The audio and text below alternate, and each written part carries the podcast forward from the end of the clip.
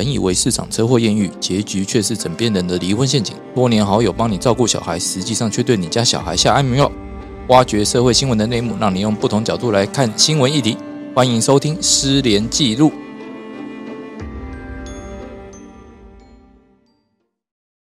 大家好，欢迎大家再度收听《失联记录》。喵喵 喵，喵没有，因为汪汪汪我们要配合一下今天狗狗派反击啊！狗派，在场都是狗派客户。没有啦，因为现在人很喜欢养宠物嘛，就养一些猫猫狗狗啊，甚至会把毛孩当成家人对待嘛。那一直以来，网络上都有人在宣导说要用认养来代替购买。那只是说认养动物这件，尤其是认养猫狗这件事情哦，在网络上其实也常常发生一些很多的争议啦。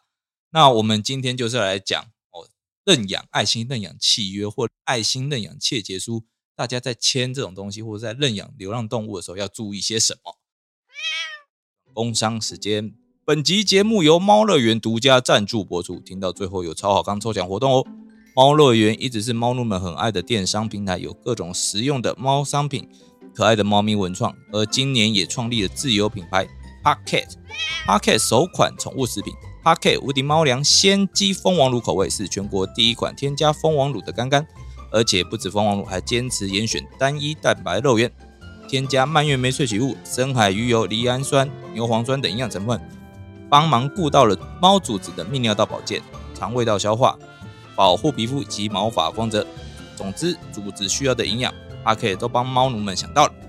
另外，为了方便猫主子好吞咽，特别制作小颗粒，适口性超高。厂商非常自信的说，大部分主子都超爱的。现在除了鲜鸡蜂王乳口味以外，还有新口味无敌猫粮霸王野鸡。主打采用在地野放鸡肉，高效益生菌，让主子每一个都能吃到满满的肉，更能顾到肠胃消化，打造好体质。主子从此就变成小霸王啦。同时，为了喜欢咬咬的小霸王，有特别制作稍大型的三角形颗粒，适口性更佳。无敌猫粮让每只猫咪都维持活力又精神，就是这么厉害。那我们先介绍，呃，我是主持人刘瑞军，连律师。大家好，我是施荣成施律师。那两位特别来宾，哦，其实一一位是固定来宾了。大家好，我是李长律师。大家好，我是快跟律师。快跟为什么要把声音压低？我有吗？你刚刚声音压很低好吗？因为他不爽你是猫派，呃怎么一回事啊？你们快根好像是狗派，对不对？我其实都可以诶，我其实两个都蛮喜欢。只要是动物都行，就对了。蛇可以吗？蛇可能不行，我可能也没办法驾驭。仓鼠，仓鼠可以吗？仓鼠可以啦，可是三杯鼠，三杯鼠，三杯三杯鼠是要干嘛啦？你 我刚刚在想那种食物，我想说三杯鼠好吃吗？对啊，我没吃过。我们现在是在讲动物有关 不，行，又歪掉，又歪掉，回来，回来，回来。好我们先讲一下，就有一些新闻嘛，我们就昨天有看到一则新闻，就讲说，哎，有人在艾妈那边哦，就认养了一只猫，然后结果事后他把这只猫转送给其他其他人养的时候呢，艾妈说，哎，你违约了，我要跟你收三十万。哦，那其实大家就要注意一件事情啦，就是说现在很多中途之家哦，那尤其是猫的哦，狗的话好像还好，目前听到关于狗的争议比较少。对啊，对对狗的好像真的比较没有争议。对，但是猫的话，因为以前有发生过很多起虐猫的事件，哦，那变得是说有呃猫的中途之家，他们会特别注意这一块，就会说，哎，我访视记录要做好，然后那些切结书的条款也会定得比较严格。哦，那我自己有去找一些，呃，可能大家看起来一听会觉得说，哎，好像还好，但是如果你仔细去想一想，你会觉得有点不太对劲的一些条文出来。哦，像这一份，他就在讲说，哦，这是你如果跟这家呃流浪动物协会，哦，跟他签约了之后，他会跟你讲说，哎，本人不得任意将认养动物转让与他人。若因任何原因意图将认养动物转让与他人，必须先通知送养人，并与受养人讨论，经送养人同意后，使得转让。哦，那他第十五条还有规定，如果你违反哦上面任何一条规定，就要付一万块哦给送养人。啊，送养人还可以马上收回那个动物。那如果说你是故意的话，导致这个送养的动物哦受伤或死亡，他还要再另外再给五万块的违约金，也就是说你可能最后要付六万块。那这种状况的话，呃，大家可能听一听会觉得说，哎，好像还好，因为今天就是流浪动物哦，流浪猫、流浪狗，把它送养给这个收养人之后，他可能嗯就觉得说，哎、好啊，那可能我要避免你乱送人嘛，我也不知道你送给谁，搞不好送给那个屠宰场。哦，或者是繁殖场，那他们觉得说这样不行，所以要做一个这样的限制。但是实物操作的结果会变成怎样？今天如果你只是哎，我这一只养很久了，然后隔壁家的那个可能邻居觉得说，哎，这只真的很可爱，他也想要收养，然后就哦好啊，那就给你啊，然后这样就违反了这个协议书了。那如果说他刚好又老了，刚好那送过去没过多久他就死了，那就变成说这一家流浪动物协会他可能就会跑来跟你讲，哎，你这样违约哦，我跟你收六万块。那你们听起来会不会觉得说，哎，这很不合理？哎，可是我的意思就是说，当然，我觉得那个是不是因为我说定这一条总是有他的想法或他的目的嘛？那我想法是说，假设说你，因为我收养人是我直接有跟你接触，我知道你的家庭，哎，你的状况是什么？比如说你宠物的大，就是你家里的这个饲养的环境的状况啊，还有你自己是什么样的人。可是假如说你中途你把它转送给其他人的话，对于那个我自己是原来的那个事主的话，会不会觉得说我我就没办法掌控到你额外的这种另外的接收人？可是我这样讲，他都养了，我假设状况是说他都养了好几年了，嗯，甚至是十年以上了，嗯哦，那个流浪动物、流浪猫狗都已经很老很老了，嗯，那你还有必要管这么多吗？要啊，他们会觉得说送出去就是一条生命啊，那不管他是几岁，他都是要好好的被呵护。我觉得应该是说那些送出去的人，他都会推推想说，哎，你们如果到最后会不会觉得他老了，你不想养？因为其实很多宠物老了之后，其实非常花钱。就是没有错了。年轻的时候，他可能不都不那些疾病都不会产生，然后他可能每次看到你就一直舔你啊，或是猫也会一直蹭你啊，或是踩奶啊，什么都很可爱。可是，一旦它们进入到一个老化期，像人也是嘛，就是它就会开始有一些，比如说髋关节，它可能就会一些变形啊，然后或者是它可能会有一些，诶，像有像有一些狗或猫，它老化的开始，它其实也会有一点点，就是脑脑嗯会，有点失智啊，对，或而且是有点比如说白跟人老化白内障这个对东西，那这种，而且而且他们可能还会有脑压，就是导致他们的头可能某个地方是肿起来的。那你要，你如果要去医医治它的话，它那个费用可能是二三十万以上。所以我觉得这些协会可能是担心说，哎，你会不会觉得它麻烦了，然后你就乱乱给、乱丢？呃，是有这个可能，但我必须要讲的是说，这些在动保法有规定啊，为什么要透过契约来对？所以今天这个听众节目就知道为什么我们要做这一集，就小花来讲一下动保法的规定。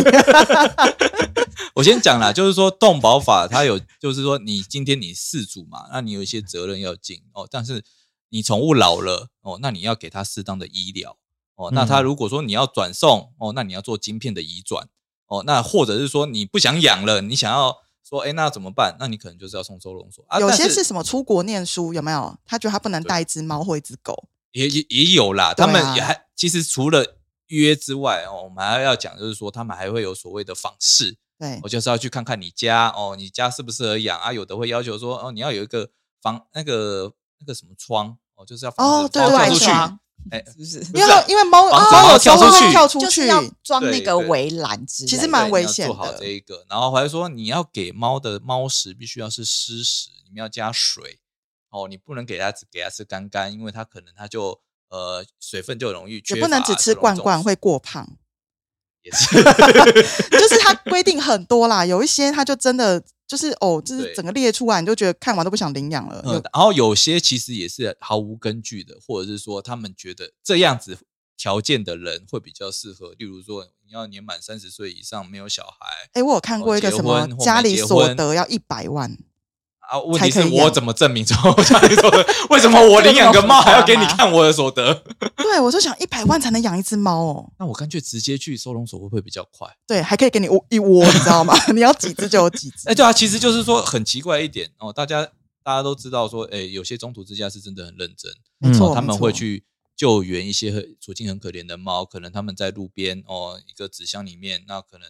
挨饿受冻很久了，哦，他们把它救回来，从很差的状况把他们养的白白胖胖的，没然后再抛上网哦找人来认养，这样其实这个循环是好的。但是为什么后面你去送养的时候，呃，要管到说，哎，今天你要去确认人家的家庭背景，要去确确认说人家的呃怎样讲，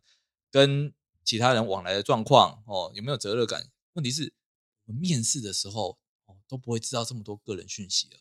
你今天只是养一只宠物，为什么要这么累？哎，可是假如说以我一个，就是我是一个狗我我对，也不是狗派，就是我自己有养狗宠物嘛。宠物，就是说，假如宠物在我的心里的话，假如说我要把它送养，假如说我真的有一些事情，我必须要把它送养给别人的话，以我的立场，它其实不会只是一只宠物，就是我把一个我亲近的家人给一个别人，然后他其实某方面他他遇到什么事，他又没办法为自己伸张权利，他他只能就是你你对他怎么样，他就只能逆来顺受。那以以以我的立场来讲，我觉得他可能就是在可能在爱狗人士或者在爱猫人士的想法里面，他可能就觉得说，类似就是说好像一个小孩子出养的感觉，就是一种收养。那我当然要了解你的那种背景，至少你在客观的条件上，我会觉得你是适合。但你到后面你会不会去真的合适，那是另外一回事。可是我只是说那种心情我可以理解，但你在法律上规定这样合不合理，那是一回事。可是我只说这种心态，我我我某方面我可以理解。假如说我家的我家的狗狗墨宝要送给别人的话，我老说我可能会非常严格。然后我也非常想说，我机会有能够看去看到我就要看，我也不得，我也不对我也不容许说他把它再转送给别人，因为你是我经过我合可的，可是再给第三人，我就不知道这个人是谁。然后可是他可能就是因为这样子，就是呃，我我觉得可能在心那那如果状下可能会有点不，我们可以主张鱼有过失嘛？就是我是经过你合可，但我把它照顾成这样，然后你要罚我一万块，然后我主张你眼光不好。你当然违约金的部分，我这样讲，违约金的部分可以 可以诉请法院酌酌减减哦，你可以说哦，这个六万块太高了，这五万块太但高了。我不能说是他选人眼光不好，那你要自己承认你我目前还没在法院看过有这种主张对，我就烂，但是他也烂，没有，但通常大部分各负百分之五。大部分的人都是主张说，这个契约条款会有显示公平的问题嗯哦，因为这个都是爱妈他们单方面做出的来认定啦，哦，爱妈爱爸他们单方面做出来的契约书。那其实有些像你刚刚讲到的，说，哎，我至少要去访视一次嘛。嗯对，没有啊，他们契约书不止写这样，他们说，你除了认养第一个月要让我去看之外，之后每个月你我都会不定期去你家查访，对，这很打扰人家、这这很欸，很这个就是就很很难讲了。而且这个是给而且还可以去你家打扰哦。对，就变成说，有的人还会把它上呃往上扩张，就是讲说，哎，所以我跑进你家，我擅自跑进你家，还是经过你事先同意的。嗯，什么？所以这你个太过你你家没有钥匙是不是？就是打开就可以直接来钥匙这样就对了。什么叫所这样？夸张，有没有？但他们这样就有一点夸张，这张真的夸。张了、对，欸。可是他们又会说其来有之，为什么他们会这样做？因为以前就曾经发生过，像那个你知道台大有一个我知道有个是男学生，留学生因为对，猫事迹，他杀了好几他杀了只猫非常多嗯对，那他们就是很担心这种事情发生。他们就要破门而入。他们不知道说你把我家的猫带走之后，你做了什么？问你讯息你又不回，哦，然后打你电话你又不接，然后跟你约时间你又一直所以我只好破门而入他。只好破门而入进去把猫带走。哦所以他真的是带锁匠，还是他是叫警察？但是我这样讲，这这种状况真的很少见，哦没有几个没有几个爱妈爱爸是激进到这种程度的。哎，可是我就说，这是不是回过头来？假如说我们以法律的观点来看的话，这是一个附条件的行为嘛？附条件的这种解除嘛？这个不然我怎么有理？由可以进去？因为你无无正当理由，你侵入他人住宅的话，可上面有写啊，就说你同意啊。对我我的意思就是说，同意他叫锁匠来破坏你家。对我的意思就是说，这其实就是一个，我觉得是一个条件，就是它有一个在法律上来讲，它就一个主确违法，主确我侵入住宅的违法，因为我得到你事前的同意嘛。那我只是说，为什么要做到这样子？其实就真的就是像所谓的刚才那个连律师说的，就说都避而不见。对，然后猫就就是因为我觉得他好像有前面的一些铺陈，而不是说我我临时想要到你家去，我就直接进去。我觉得这好像是两个比较是比较不一样的。对对对该那个应该说情境上是跟大家想象会有点差距。就是说，我们一定会讲哦，你前面一定做了什么事情，但我跟你讲了，那个可是你前面做的养人什么事情？一定全部对啊，对啊，对啊，他说没有，我都有接啊，我都有回你讯息啊，我还拍照给你啊，你还跟我讲是我有跟你讲，我我这两个礼拜期中考忙啊，真的不方便呐、啊，结果你就这样子但是你就自己判断说，这个照片今天、昨天、后天那个照片全部看起来都是前天的，嗯你就自己来都啦是。同一张。对。啊他就长这样啊，当啊，然每一次都，一样啊，我有什么对啊办法？所以对猫有可能姿势都一样。因为。猫都在睡睡觉。对，狗比较难呐、狗真的比较活泼。我讲一下我我自己家里的经验哈，因为我自己家里之前是跟爱妈认养那个哦。狗，哦你是认养狗的对，那其实我呃，因为当初是我爸妈他们去认养的，所以他们其实当时也签了一个协议书。然后回来的时候跟我说，哦，他们有签了一个协议。我说嗯什么协议这样子？看清楚啊，对，协议我猜他们当时可能没有看清楚，对。但是呢，他们他我后来有稍微看一下，大概就是讲说你不可以转送给别人。那如果说你今天没有办法再养这只宠物的话，那希望你还给他。对，那我觉得这是合理的啦，因为他们其实在认养之前，他们真的会做一些评估表，做一些问卷。那他确实是会去了解你的一些家庭的状况、家庭的成员。对，那呃家家里家里面的环境之类适不适合养这一只对，它是确实是会、嗯会去调查的。可是其实做家访啊其实我这样讲，呃，家访倒是没有，哦没有就是用问单纯问卷式对啊，其实哦动保法也有讲，就是说，如果你事主你擅自弃养的话，或或那这个当然也有罚则哦。那其实现在收容所也都说了，如果你今天真的有一些缘故、个人关系你不能养的话，也可以送回收容所。那再来，自从电影那个十二夜上映之后，嗯那我们也取消了说，哎，十二个晚上就要死，就就要把这些狗人道处分掉的一些规定了。那为什么还要硬要叫人家把这个猫狗送回你家去？那这样的话，其实很多人，我记得很多网友都讲到一个东西，就是，哎，我好像在帮你养猫跟狗，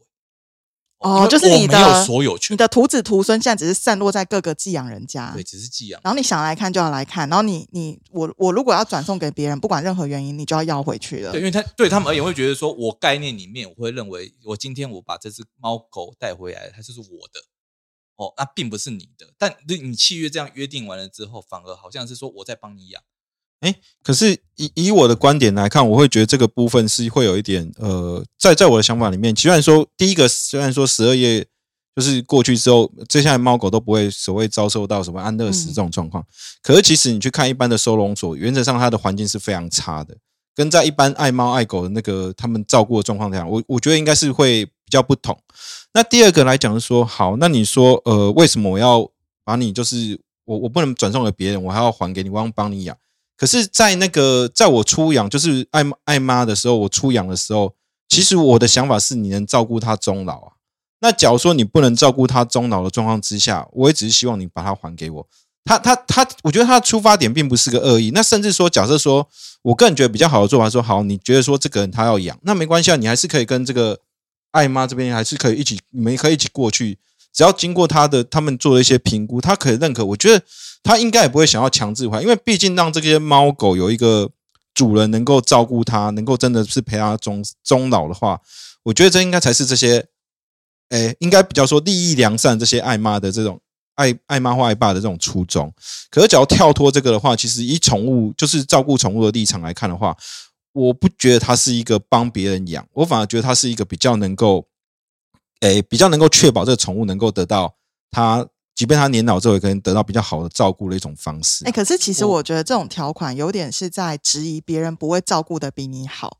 就是你一一个宠物你送出去了，其实你应该要对你自己的眼光有信心。所以其实你规定这么多的条款，最后最终一句话就是你不放心人家嘛，就是。舍不得啊可是可是你知道哦感觉听的人感觉会很不好。就是收养的人就会觉得说，那你一从一开始，从最开始你就不相信我可以好好的照顾它，所以你给我签了这么多条款。可是我当下因为真的很喜欢这只宠物，所以我签了。但我签了之后，我发现说整个教养方式，其实你可能有诸多意见，这就跟抢小孩是一样的。就是可能现在侵权约定给妈妈，可是爸爸对妈妈怎么带小孩有诸多意见。所以其实，诶、以后会不会我们的民法当中会多了一个宠物篇，然后有 暂定有可能有暂定监护权这件事？可是现在，呃其实我觉得没有到那么夸张对哎，因为根据我自己，因为我自己，因为我我家是有跟艾妈认养认养一只狗的，所以我就有加入他的那所以，我其实看了很多他跟认养人的互动。那其实我觉得，一般正常的爱妈真的没有那么夸张，也没有那么多时间去管、啊。我们其实都在讲老实说，极端案例他们真的不会说什么每个月要跑去你家。老实说，艾妈从来没来过我家。没那么累啦，拜托。那他说要要剖照片，真的坦白说，我大概只剖了三次。嗯，对，因就传为你真的赖给他没事，你家狗嗯就是、你也不长这样 每天都在拍它。那我可能就是，哎、他今天去做了一个美容，帮他拍一张照片，或者他今天在玩一个新的玩具，我帮他拍一张照片。那当然，其实有很多认养人非常认真的，他们可能真的会非常认真，一直更新，就是那个宠物在他们家的状况。那我觉得，呃，这样就比较算是一个双方正正向的回馈，就可以无视那些条款啊。我我这边的话，我之前其实有在猫版那那边有放一个我自己弄出来的公版哦哦。那那个时候，其实我的想法是说，你今天你爱骂，你为什么要人家让你去探视？其实你就是担心他的状况嘛。哦，那你不如就是用比较和缓的语气哦，譬如说我条款就是写直接写成说，哎，今天你只要定期在你 FB 社群媒体上面发这些宠物的动态哦，啊，就当做我已经探视完了。哦啊，其实你也只是需要关心到这个程度就好了。哦，他知道他过得好，知道他发生什么事情就可以了，你没有必要说我要不定期去访视。哦，虽然我知道那个不定期访视是为了什么目的，我觉得猫真的比较看不出它的表情，可是像狗如果有被好好的照顾，其实是知道的，因为狗会笑我觉得。猫也可以看得出来，可以吗可以，可以，真的可以。跟这个人的亲近度我觉得是眼神，眼神，真的，因为我我呃我我自己的哥哥他嗯前、呃去年养了一只，他去认养了一只流浪猫。那其实那只猫刚去到他们家的时候，看过那个照片，它的眼神就是非常的害怕，它是真的害怕哦，它就是嗯会一直躲神在。那个椅子底下，嗯然后嗯你看他的照片，每一张就是他很茫然，然后他嗯是很害怕的。它是幼猫吗？还是已经成成蛮大了吧，应该已经算成年了成哦猫了，对。嗯但是你再过四个月之后，你就会看到那个猫明显的它就发胖了，然后它就躺在沙发上，像贵妃一样，对。哦然后就是它的眼神很慵懒就是不会有那种害怕的感觉。我觉得其实宠物的眼神可以、嗯可以看得出来，它是不是真的过的。是不是有没有被好好照顾？其实照片是可以判断的出来的。我觉得可以，真的可以。哦如果你你先前有不一定得要到家里看，嗯对除非是前面已经发生一些事情，除非他修图，我是不知道能不能修出眼神这种东西，不知道现在修图技术是不是已经应该是完全没问题的，就拍到他一个 OK 的眼神，然后以后都贴上去。啊，就用星星眼特 所。以我觉得连律师的意思应该是说，这些认养的条款，其实它背后的目的跟他表达出来的文字，应该是可以再调整一下，就是不要一开始就是质疑说你一定会做很多不好的事情，所以我要罚你，所以我要破门而入，或者说你的手段不要这么激烈哦，你约定的东西也不要说这么亲门踏户，会侵犯到人家的隐私哦。那那这个东西，当然每个人的标准线可能不一样，那这个东西其实是可以好好约定的啊，不要偷懒，全部通通都用定型化契约。那这样的话，其实人家收到的时候，老实讲是感觉很差的。但是因为艾妈他们就是比较忙啊，就是很真的很有心在救援的。他们其实光是抓渣或者是照顾那些受伤，所以他们真的都是定型化契约。对啊，加上他们是不得已，这我们了解。哎但可是真的可以好好谈。嗯，上集的部分就到这边为止啦。那下集记得请大家下礼拜同一时间来收听我们的 Podcast 频道《失联记录》。好，那在结束之前的话，我们再来补提一段工商时间。厂商特地给我们频道粉丝好康的活动办法啦！活动办法就是：一、订阅失联记录 Podcast；二、按赞猫乐园粉丝团；三、在我们 FB 留言哦，法律听失联记录好赞赞，宠物选购猫乐园好棒棒，贴上家里宠物动物的宝贝照片，那就可以参加抽奖了。我们就只有三位名额哦。那抽奖的内容有包括无敌猫粮蜂王乳一公斤一罐，无敌猫粮哦霸王野鸡一公斤分量一一包哦，还有新鲜好喵招喝水好喵招各两片，以及两款猫粮试吃包各两包，一共三位得奖人。好，那记得大家赶快去，哎、按赞、留言、加分享，谢谢大家。